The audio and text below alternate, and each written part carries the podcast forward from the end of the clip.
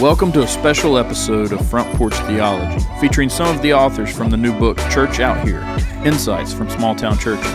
We're thrilled to host this short series of podcast episodes to highlight the work of rural church voices. Well, hey, thanks for listening today. My name is Will Basham. I'm the lead pastor at New Heights Church in Milton, West Virginia, and part of Rural Church Voices. And we have uh, a new book coming out called Church Out Here Insights from Small Town Churches. We're doing a series of podcasts uh, talking with the authors of the book. This book has 12 authors, uh, 12 essays dealing with rural church issues. And um, today I have the privilege of sitting down with Olivia Meade and Chris Priestley, and we're going to be talking about the chapters they wrote in the book and uh, discussing some of the principles of discipleship and engaging culture. And so we're really excited to have you guys on the podcast today. So thanks for spending some time with us here. Um, Olivia, why don't you begin by telling us a little bit about yourself? Um, how how'd you end up uh, where you are and becoming an author? Yeah, so um, I'm Olivia. I'm born and raised here in rural West Virginia. So I'm a member of New Heights Church in Milton. Um, my family and I live in Huntington, and we've been there for the last 10 years or so. Um, so, yeah, serving and, and being part of a local small town rural church is just part of my faith story. You know, it's just something that I've always um, been part of since I was a child. And so being part of this project was supernatural to me. Mm. Not supernatural, yeah. but super space natural. Very natural. Very natural. I'm an author. I'm great with words. Um, so yeah. Um, so being part of this has really, you know, been a joy and quite easy um, to to talk about these things. And yeah. Um, I love you know, reading and seeing the perspective of other people who are part of the project as well. Um, so yeah, I'm super grateful for that. But um, ministry wise, so uh, our family is part of New Heights Church, and I serve primarily um, the women of our church in a discipleship space. So we have um, a Bible study that we do with women and some other things discipleship wise that we do. And so um, for me, ministry wise, I'm very passionate about women's discipleship in the local church and what that looks like to grow in scripture, um, seeing women teach scripture, pray together, um, talk with one another, and really just learn deeply about the Lord and about God's word. And so, um, being able to take that experience and just my love for it and write about it and hopefully um, be a help for others who are reading is um, what I'm really particularly excited about about my chapter. Yeah, great. Um, Chris, uh, Chris Priestley, uh, pastors at Crossroads Church. Uh, good to have you down here with us today. Why don't you uh, tell us a little bit of your backstory? Uh, similar to mine, I know. Um, yeah. But uh, we had similar upbringings. But tell us uh, how you got to where you are in ministry. Sure. well, I'm I'm from Lincoln County, West Virginia, born and raised. Amen. Praise yes, so God. all three of us from from Sod, That's right. West we didn't even plan that. Yeah, no. we're all all Lincoln County folks. And thus my credibility for anything rural is I'm from Sod, West Virginia, which literally means dirt. So I'm from the town of Dirt, and uh, married my high school crush Laura, and uh, we moved to Morgantown about 15 years ago. So we've got uh, four kids now, nine down to three, and uh, we replanted Crossroads Church there. So that's a church in Morgantown, uh, which has about 30,000 people. And when the college church students, or the city? Uh, yeah, good good point. The city. okay. and 30,000 um, students, not our church. You're still under your attendance at the church. Still under five thousand. Still under ten thousand. Okay, I think. Okay. Uh, and then uh, we have a church in Fairmont, which is a community of about eighteen thousand. Um, and really, the mission and the vision of of the church is we love Jesus, we love our city, we want to meet. Mm-hmm. And uh, one of the things we tried to do over the last fourteen years is call people to plant roots in their communities. Uh, to plant the gospel deeper than the idols and the despair and the um, any of the sins in the community to outlast them. Mm-hmm. Yeah, that's great. Um, well, thanks for being being in Morgantown and um, and just being a missionary in West Virginia. Um, and yeah, I don't, I don't think we planned this, but yeah, we are the three Lincoln yes. County reps. Uh, I think the only three Lincoln County rooted. Jason dabbled in Lincoln County, but he's not originally from there. right. But um, but yeah, the book has uh, again twelve authors. Uh, some are out of state, but uh, we collected you know our friends and, and networked deeply. Uh, but we collected authors that we thought could actually write from yeah. experience. Um, that that lived in places that are similar to, to where we had a heart for and also ministered in those contexts and um, and so I'm really excited for the book to come out I think it's going to be helpful for so many people um, in small town environments um, so Olivia you wrote a chapter entitled As You Go uh, discipleship is essential for all people in all places. Um, and so, thank you for capturing discipleship for uh, the small town context in the book. Your chapter's phenomenal. Mm-hmm. Um, could you maybe give us a quick overview of, of why you wrote about that, uh, your heart for that, um, and and maybe the distinct um, rural flair uh, that you wrote about uh, for discipleship? Yeah. So the topic of discipleship is very broad. And so it's hard to fit that into like a 3,000 word chapter. So I narrowed it down to um, really talking about the places that discipleship happens and what that looks like in different places and avenues, and then the people of discipleship. So we know that's um, primarily all people and those around us. But um, breaking that down, I wanted to show that first, discipleship is um, what we're called to as Christians and as the church. So collectively as the church, we're discipling those within our four walls. You know, if it's a Bible mm-hmm. study or um, a group or you know these things that are more formal that we're offering for church goers. But also discipleship happens in really small ways in our lives, and I think it's important for us as Christians, as leaders, pastors, um, and really as the church to ensure that the people um, the people around us, the people that we're teaching and leading, know how to disciple their children, mm-hmm. know how to mm-hmm. disciple friends in the workplace, um, new believers that they may have in their small group, or you know whatever that may look like. Um, discipleship happens really everywhere. It's not just something that's happening within the church. Although I find that to be very important to have classes and places to learn and grow and go deeper. Um, but I really wanted to highlight this idea um, that discipleship happens everywhere mm-hmm. and it mm-hmm. happens with everyone. And I think when we can be very intentional about that, that it's easier for us to really fulfill the call in a helpful and beneficial way. Um, so I anchored my chapter on the Great Commission, um, which is a great place, I think, for us to anchor in terms of discipleship, where Jesus told his disciples and then in turn told us to go to go therefore and to make disciples. And so that word go it, it means being on a journey. And it can be um, a journey that you're already on or it can be a new journey. And so for someone like me for instance i, I didn't mention this when um, explaining who i am but i'm a mom. I have two little girls at home um, under the age of four. And so for me i'm primarily on the journey of being a mom mm um, and being a mom of two little girls. And so I work and I do ministry and, you know, I'm a wife and have all these things, but my day in and day out is spent with two little kids. And so um, for me, that's the journey I'm on. I can't just pick up and go to a foreign country by myself mm-hmm. and feel like that's how I fulfill the Great Commission. No, right. my fulfillment of the Great Commission is being faithful to my family at home and discipling my kids in a way that is caring for them. Um, so but that is also teaching them in the way of the gospel. Hopefully, they will grow and learn to love the Lord as I do. And so um, I want people to see that that is so important. Mm-hmm. Um, that you know we're teaching it in our churches and we're growing deeper and, and going further in the word of god but um, if we're not capturing that with people and really in, in the essence of our lives then i think we're missing um, really the essence of the great commission. And so that's where i anchored the chapter and what i hope that people can gather from it. Um, and i also talked specifically about women in our churches uh, which is obviously a passion of mine to see women grow and flourish and mm-hmm. um, teach one another and, and read scriptures and talk about theology and um, just spend time in places and spaces that we may not have uh, before. It, it could have not been available to us, or maybe we weren't interested. Mm-hmm. Um, but I want women to see, and I want men to see in our churches too, that it's it's incredibly important for women to talk about these things and to study in this way.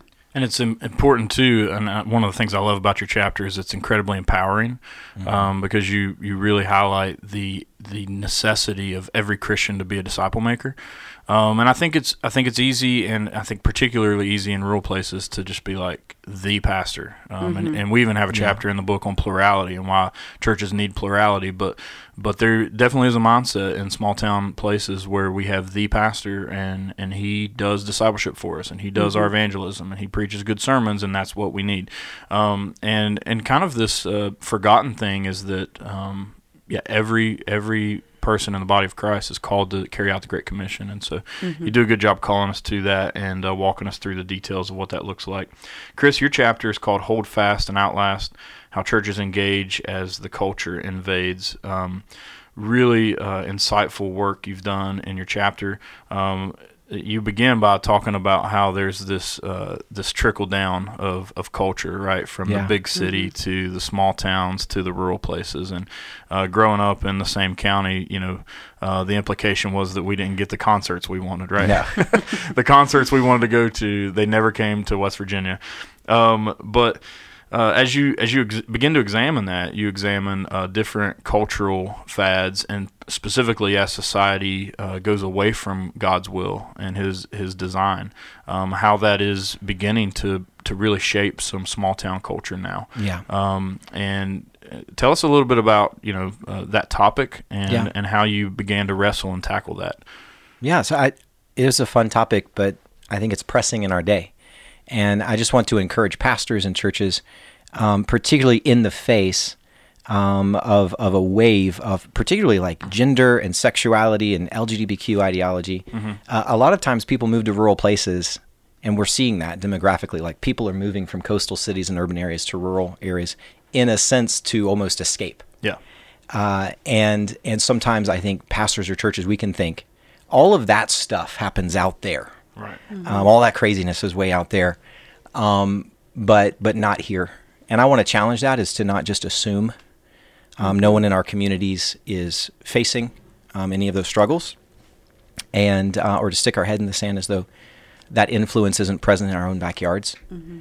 Um, and instead, I, I want to encourage number one um, that people in our communities and in our churches are not only being influenced by those things, but also experience struggles of disordered desires and of gender dysphoria and of each of these areas. And they need pastors and they need Christians and they need church leaders who are willing to speak to those things with the power of the gospel Yeah. in a way that's transforming, in a way that's helpful, in a way that is um, enables them to overcome Yeah.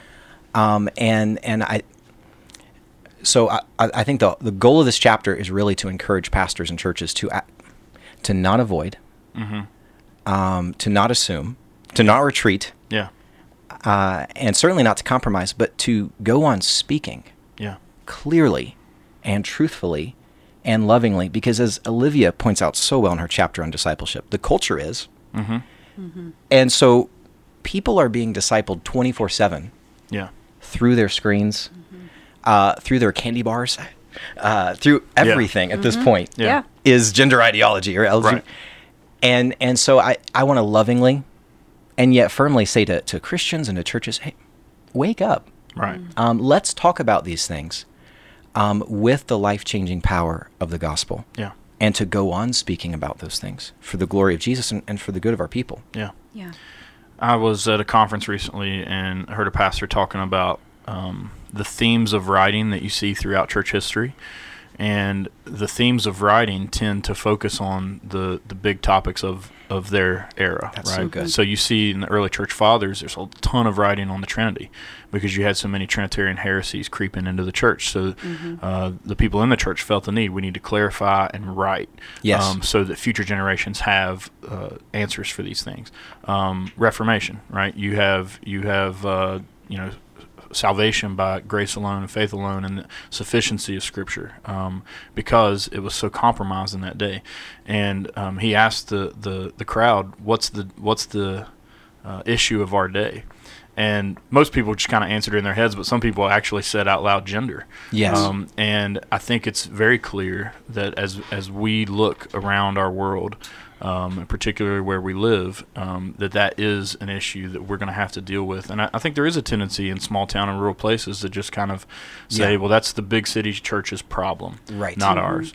Uh, but it's going to be ours. Um, and, and in a lot of ways, it, it already is. Maybe we're just not looking at it. that's right. So both of you actually talk about gender in your chapters. Um, and so maybe either of you, um, maybe talk about how we can um, how we can lovingly uphold God's design for gender um, in in the church today. Yeah. Well, I I know um, you have probably seen, and I have too, uh, pastors and Christians who have um, gone off the rails mm-hmm. in in this area, um, or who have just um, absolutely drank the Kool Aid of, of whatever the culture has determined in the last 15 minutes yeah. is, is the way to go. And that's not loving of anyone, even when it's done under the guise of being loving. Yeah. Um, because when people are affirming or approving of the very desires that Jesus died to save me from, then that's not life giving mm-hmm. and, and that's not helpful. And mm-hmm. so, one way that, that we can go off the rails is by just affirming whatever the culture is saying. Oh, yeah, Jesus says that too. Yeah. Mm-hmm. Um, the the other way, though, is by absolutely avoiding because we know how controversial yeah. this is in our culture. Is I'm just not going to talk about it. Yeah. Um, and that's uh, whatever the motive, it's not helpful yeah. to our people. Mm-hmm. Um, and then with matters of sexuality and, and, struggles with disordered desires and, and gender dysphoria, I think a, a, another um, problematic way to respond is when um, pastors or, or, Christians have responded as though, uh, with it, with an inept view of, of sanctification, that as though if, if you meet Jesus, suddenly all of your temptations, yeah. S- sexually, will just disappear. Right. Not with any other temptation, but but particularly mm-hmm. with, with those temptations and struggles, and um, and we know that the that the cross of Jesus frees us from the penalty of sin, from the power of sin, but its presence remains. Mm-hmm. And so, I want to encourage people to to go on speaking truthfully um, particularly in the area where the culture is loudest yeah. incessantly. Mm-hmm. Um, there was a quote that's often attributed to um, Martin Luther, and I've I've not been able to track it down that he ever said it, but there there was a hymn writer um, by the name of uh, Elizabeth Charles, and, and I wrote this down. She warned, "If I profess with the loudest voice and the clearest exposition every portion of the truth of God." except precisely that little point which the world and the devil are at that moment attacking. I'm not confessing Christ. Mm-hmm. However boldly I may be professing Christianity. And and so people out here, we need our pastors. Yeah. Uh, we need our fellow Christians. We need we need our leaders to be speaking truthfully mm-hmm. and clearly on the areas where the culture is speaking incessantly, saying that you know what gender and sexuality is actually a good gift yeah. right. given to us from on high. Mm-hmm. Marriage is a good gift that God, male and female, He created them and He blessed them. Mm-hmm. Yeah. And, and we need to be writing and demonstrating a countercultural script both with our words and with our lives. Yeah. What, what the culture tells us is that our um, sexuality and even our gender at this point is determined inside out. Mm-hmm that, that what I feel is what is determinative of reality. So if I feel as though I am a woman, or if I'm attracted to the same sex, then mm-hmm. that determines my nature, who I am. Mm-hmm. And that's so oppressive. Yeah. Mm-hmm. Uh, instead, in the scriptures, gender and sexuality is a received gift from on high. Yeah. Male and female, he created them. Um, and, and that is a gift that accords with both nature and with the word. And we have been given this gift from the scriptures and from nature to be able to communicate to people where health um, is found. And, and not only that, but Jesus Christ redeems us by his gospel and he restores our nature. Yeah. So, however long we might struggle, yeah. Uh, we, we have the power of Christ, we have his word um, to restore sanity in a mm-hmm. culture that's lost its mind, and sometimes yeah. in churches that have too. That's yeah. so good. Yeah, I think, you know, something that you said is that it's easy to um, just see the conversation, hear and, and observe things that are happening. And just because we're risk averse or we don't want to have any kind of controversial yeah. um, conversations or even appear to be part of a controversy, we just back away and allow it to happen around us and don't Yes. speak into it. And I think that that is particularly easy for people who are not pastors. Um, or not leaders in a church, or or are not maybe people who um, feel the need to speak and talk on different things. It's easy for a lot of us Christians um, and people in our churches to just allow others like our pastors or leaders or maybe a person that we follow on Twitter or Facebook or Instagram who may be saying all the right things um, and it can be good and true and great but um, if we are not owning that and understanding it just as regular Christians like Yeah. I mean, we've also talked about the way that things are are discipling us in our Mm-hmm. culture. Just this morning, um, I was turning on a show for my four year old, and there was this new show that popped up. It's like a new kids show, and um, it looked fun. You know, it was like it, it looked great. So we tried it, and I was watching it with her because, as I do with new new shows, I told her we would try it. And so there was nothing that they were saying or particularly, you know, there was no vulgar language, nothing that was totally in your face that, like, you know, I definitely don't want my kids to see this and watch this. But as I was listening and seeing some subtle things, there was a lot of New Age spirituality. Yeah. There was a lot of, um, like, gender was not clearly identified with any of the characters, which I could tell was very intentional. And so my four year old is like, they're wearing pink and sparkles, and this is fun for me to watch.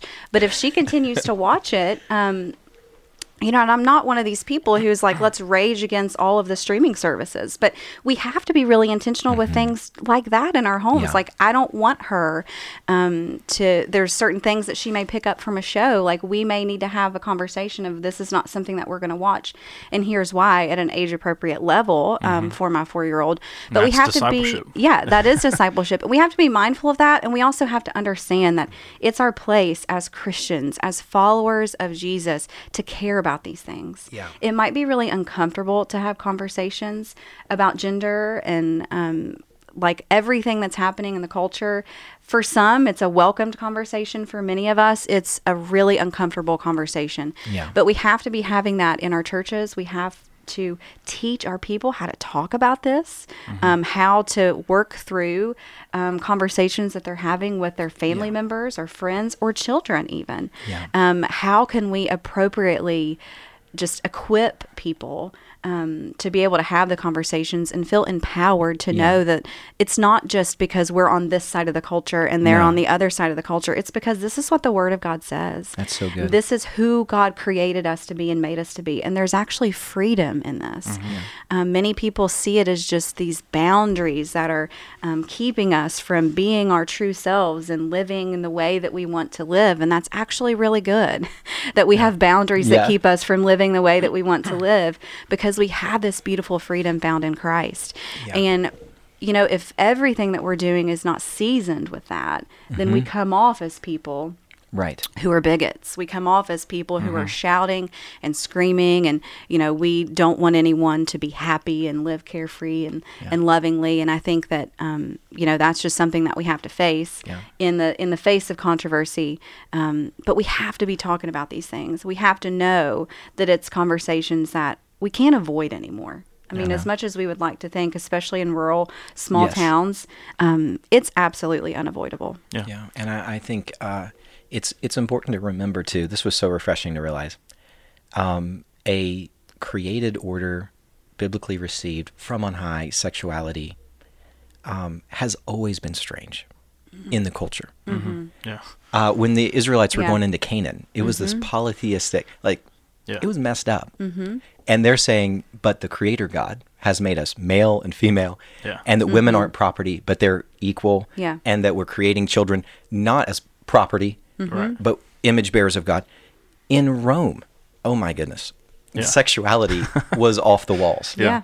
And Christians were confessing, but we believe this man has lived and died and risen again Mm-hmm. and restored to us this nature as a picture of Christ's love for the church. Yeah. And so that is, as that becomes the case in our culture, that's not actually new to face. Mm-hmm. We shouldn't expect the culture around us that doesn't know Jesus to applaud Right. uh, when we model biblical, um, God received gender and sexuality. But what we can expect is that we would aim to out disciple our culture's discipleship and to out love. Now, not in the farcical way that our culture defines love, Yeah.